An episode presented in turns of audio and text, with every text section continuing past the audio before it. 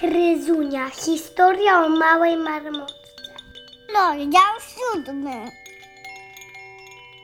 Ściemniało się, kiedy wiewiórki nareszcie zaczęły zwalniać. Nie nadążam za wami, pożaliła się zmęczona biegiem gryzunia. Czy wy w ogóle wiecie, gdzie jest to całe jezioro? I czy możecie chociaż przez sekundę przestać fikać koziołki i zacząć chodzić normalnie, jak porządne, szanujące się gryzonie? Grota?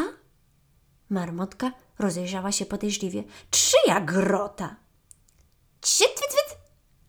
Lisicy? Wiewióreczki podskoczyły z uciechy i przeskakując jedna przez drugą, dały dyla nad kępą paproci. Mamrotka ostrożnie rozsunęła zasłonę zieleni i stanęła jak wryta. Oświetlona zachodzącym słońcem, spoglądała na nią groźnie skalna ściana. W samym jej środku, dokładnie naprzeciwko dwóch rudych postaci, zionęła czarna dziura. Grota? miałknęła gryzunia. Lisicy! Czy wyście kity postradały? Wszyscy wiedzą, że świstaki to przysmak wilków i lisów. Nie zdążyła jednak zrobić nawet pół kroku w tył, kiedy w ciemnym otworze mignął srebrzysty kształt. Przed skalną ścianą wyrosła potężna, szara lisica. Czy mnie moje oczy lisie nie mylą? Marmot? Gryzunia zastygła. Nie jestem marmotem, tylko marmotką, wyszeptała. Co mówisz, dziecko? Nie słyszę cię, zapnął srebrny kształt. Podejdź no bliżej, niech ci się przyjrzę. Marmotka, jestem marmotką, rzekła Gryzunia i bardzo proszę, niech mnie pani nie zjada. Zachrypiała lisica, po czym dystyngowanie przysiadła na tylnych łapach. Nie obawiaj się, dziecko. Od dawna nie jadam mięsa, spójrz. Nie mam zresztą ani jednego zęba. Gryzunia zupełnie nie chciała podchodzić. Wierzę pani na słowo.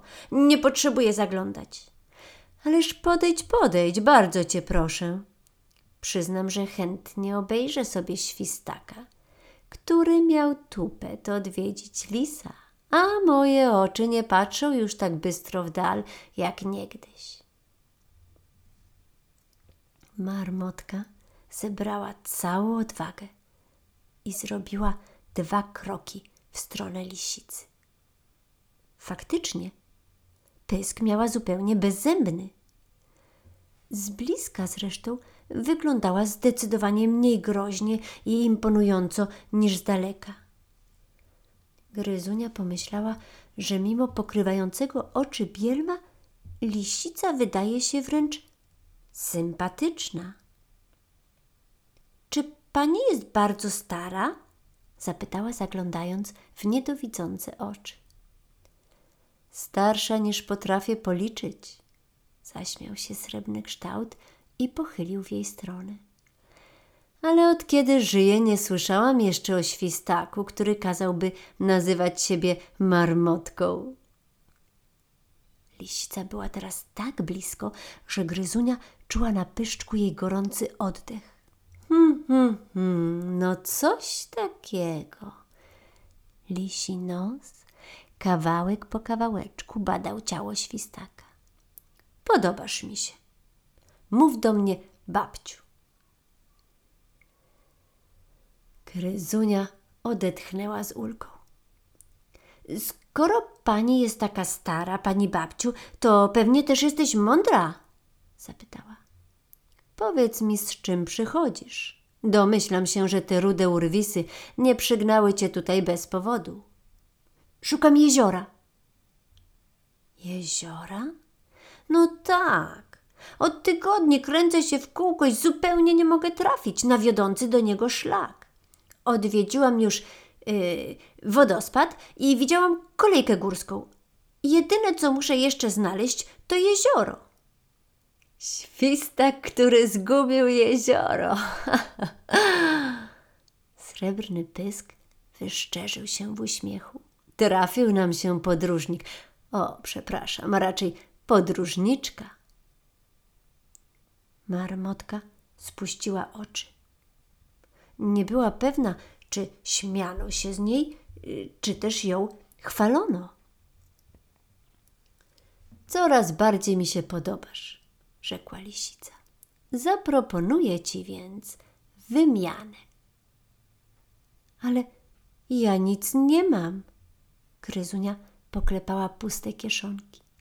Nie zależy mi na przedmiotach, tylko na czasie. Na czasie? Zostaniesz u mnie tyle dni, ile zajmie ci wypełnienie zadania. A co to za zadanie? Jak mi wreszcie przestaniesz przerywać, to się dowiesz, sapnęła lisica. Gryzunia złapała się łapkami za pyszczek. Idzie zima. Jak wiesz, nie jestem już taka młoda i nie mam tyle sił, co niegdyś. Z Twoją pomocą zabezpieczę się na najgorsze mrozy. Pomożesz mi przytaszczyć odpowiednią ilość gałęzi, żebym mogła rozpalać ogniska, wytłumaczyła lisica. W zamian za Twoją pracę wskażę Ci najkrótszą i najpewniejszą drogę do jeziora Alos. Nie daj się zwieść moim wiekiem.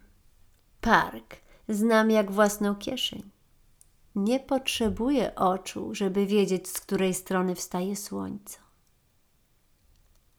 Alos, jak ono się pięknie nazywa, to moje jezioro. Gryzunia rozmarzyła się. Alos. Kiwnęła główką. Podoba mi się wymienianie. Zgadzam się. I tak pierwszy raz w historii parku Mercantour Świstak spędził noc w mieszkaniu lisa. A nawet nie jedną, ale wiele.